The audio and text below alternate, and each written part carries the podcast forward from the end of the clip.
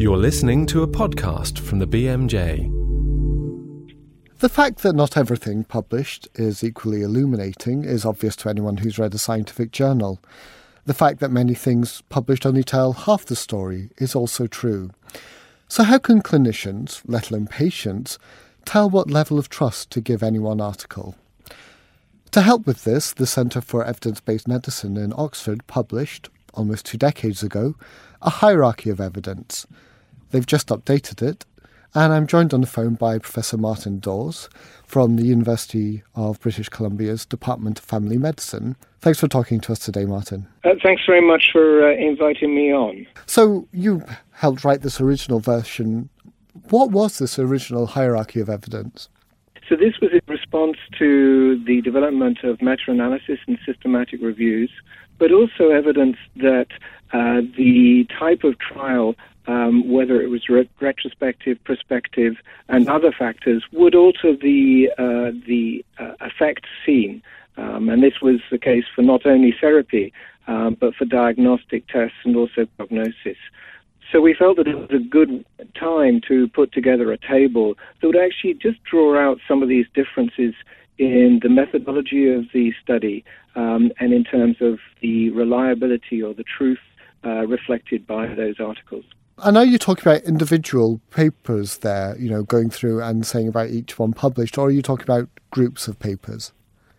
I'm talking about both, so that it, it, it points out to the reader that there are methodological issues with papers, such as whether retrospective or prospective, whether every patient had the gold standard diagnostic test or not, but also groupings of papers such as systematic reviews and how the systematic reviews were done and what sort of papers they include as well. So, could you just sort of, in a very quick way, summarize what that hierarchy of evidence looked like?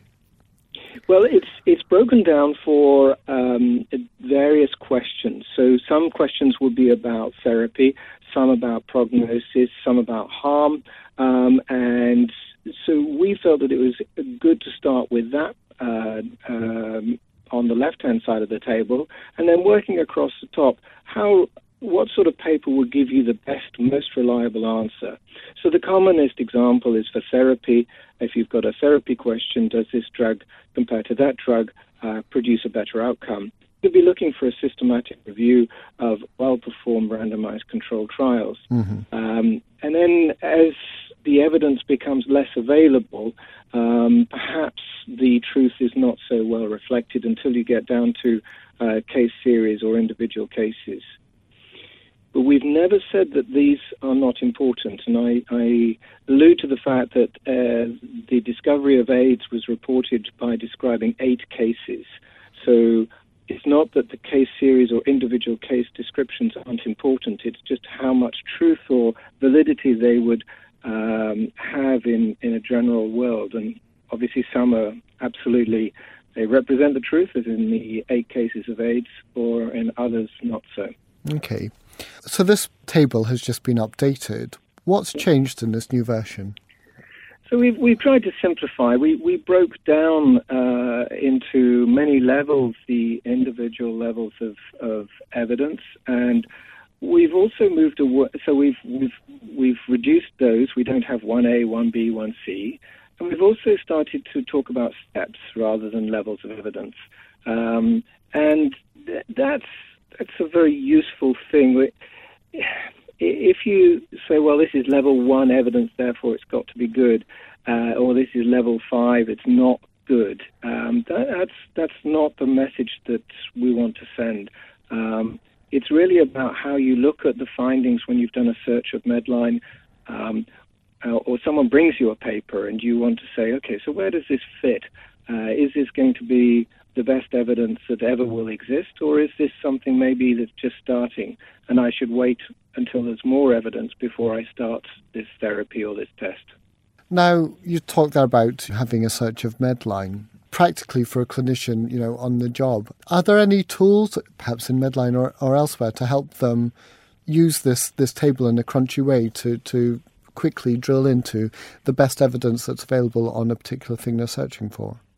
Absolutely. I mean, one of the uh, search end. So Medline is Medline. Um, and the data exists, it's the search engine that you use. And so you might be using um, PubMed, uh, you might be using Trip, and, and, and particularly I like using Trip because uh, when you put in your search terms, um, on the right hand side up will come uh, a list and it'll have evidence based synopses, guidelines. One of them will be systematic reviews. And then it'll break them down also into articles on therapy, etiology, diagnosis. And so there are search engines, and that's not the only one, um, which will nearly reflect the levels of evidence. Not quite, but I mean, at least it will tell you, okay, here are the systematic reviews. So you can say, right, well, I'm going to start with them because they are probably represent the most likely the, the truth about this issue. A lot of people do bring evidence from the internet and other places, and often these are articles that uh, take mechanism based reasoning, and, and, a typical one is antioxidants. Um, if this food or this, this drug contains lots of antioxidants, it must be good for me, doctor. And, and you can actually say, well, if you look at this table, uh, you can say very clearly, well, actually, you know, it's based on a mechanism, so they've, they've developed it from a theory, but they actually haven't tested it on anyone. Um, so we don't actually know that this food or this drug with lots of antioxidants is then going to go on and prolong your life or reduce heart attacks or, or whatever it com- claims. A lot's happened in the, the, almost two decades since this was first published. Where do you see the next step for this hierarchy of evidence going? Well, I actually see it uh, with the uh, search engines. So uh, I, I, see um, the ability of search engines to actually do a lot more of the filtering. Um, that is to say, look, this is uh, a level three study. Um, but did you know that there are two level one studies are the same thing that you're looking for?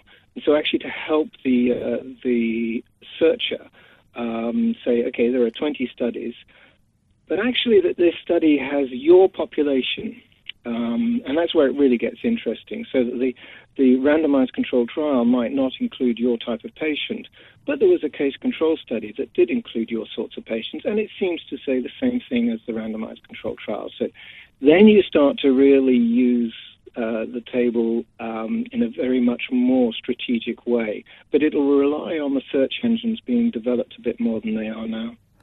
And Martin's written an editorial on the hierarchy of evidence, which is now available on bmj.com. Infographics have taken off in the last few years. Many of you may have read the book Information is Beautiful by the data journalist come designer David McCandless. You may have seen him give a TED talk or even perhaps have a set two on BBC's Newsnight. But if not, you'll certainly have seen some of his iconic images that regularly grace the pages of the press. Earlier this week, David came into the BMJ to talk to us about representing data. I grabbed him for a quick interview to find out more. One thing that lots of people listening to this might have seen is your snake oil diagram, where you list uh, various things that people can take. Well, yeah, exactly. Show various things that people can take, um, and uh, against the evidence for their efficacy. What inspired you to do that initially? I'm a bit of a health nut, and it always frustrated me that I didn't know what to take in order to enhance my health, nutritional supplement wise, that is. You know, every day it seems there's a, a, new study that says vitamin C is essential for health, or you need to take it when you've got a cold, or you need to do this and you need to do that, and the next week there's a contradictory study that comes out. So it's just very frustrating. So I just need, I wanted to know once and for all what was worth taking, what wasn't taken. Mm, and you, taking. you know, you see things like this maybe with a, a slightly more of an advertising bent so where did you get your information from to try and make sure that that wasn't happening? Yeah, well, I, I had to be I had to be certain the information was as, as correct and as tight as possible. So the first stop was Cochrane.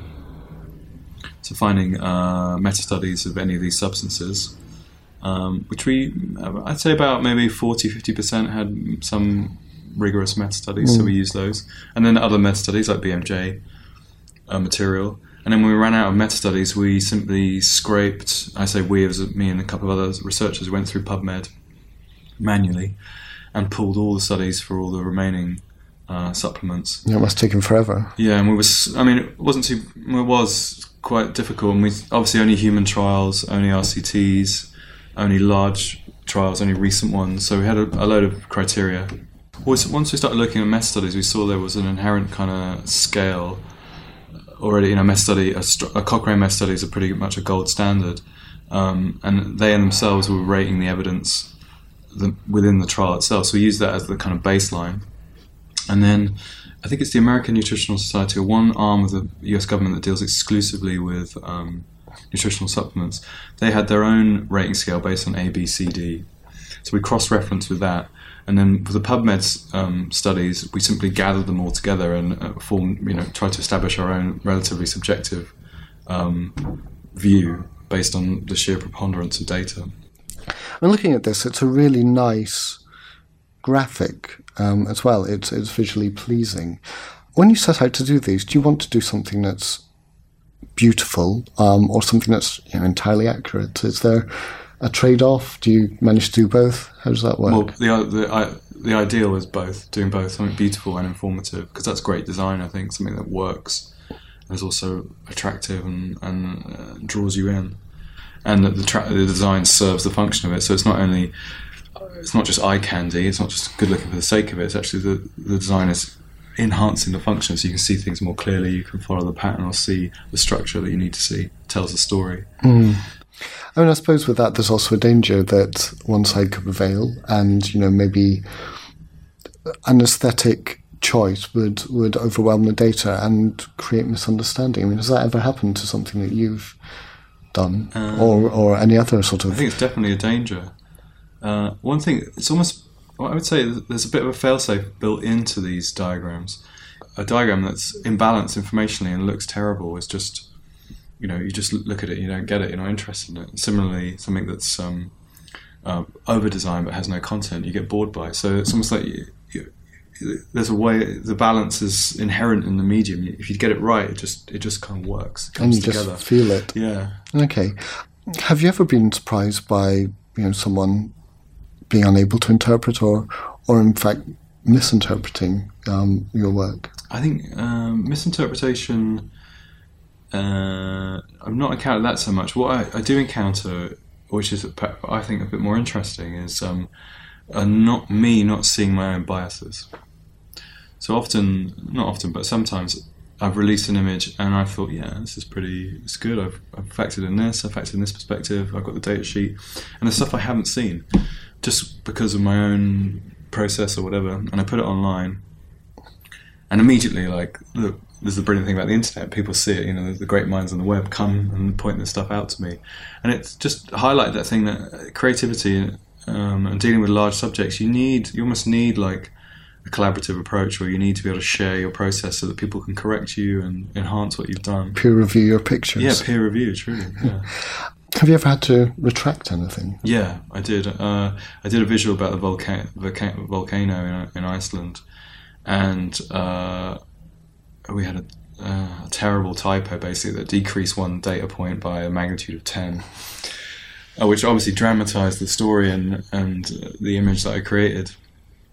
And then um, three days later, somebody pointed out this error, and I was just well, I was ashamed, and I uh, had to issue a retraction and and uh, reissue the diagram. But luckily, the diagrams on my website they're all single files, so I can update them and they instantly change. Mm. If somebody's linked to it, it instantly changes everywhere. So there's a bit of a failsafe there, but no. Yeah, it's, it's horrible to get things wrong. And quite hard to do, I suppose. Um, you know, if you retract a scientific paper, someone won't have it's not so immediately compelling as an image. You know, that image is going to stay with someone. Right. I mean, have you found that? Have you, you know, do people, do you think that's affected how people perceived what was going on with the volcano? Yeah, I think luckily in that instance, the, the subject matter was slightly frivolous. So I didn't, I didn't, I felt ashamed for getting the mistake, making the mistake, but I, I didn't feel like it, it had too serious an impact. But it got me, it alerted me to, I needed to you know plug leaks in my process and get get um, you know my fact checking sorted. Great. Well, David, thank you very much thank for you. taking time to talk to us Pleasure. today. And all of the images David talked about there are available on his blog, linked to from the podcast website. That's all for this week. We'll be back next week with more from the world of health. Join us then. For more information about this program and other BMJ Group podcasts, please visit bmj.com.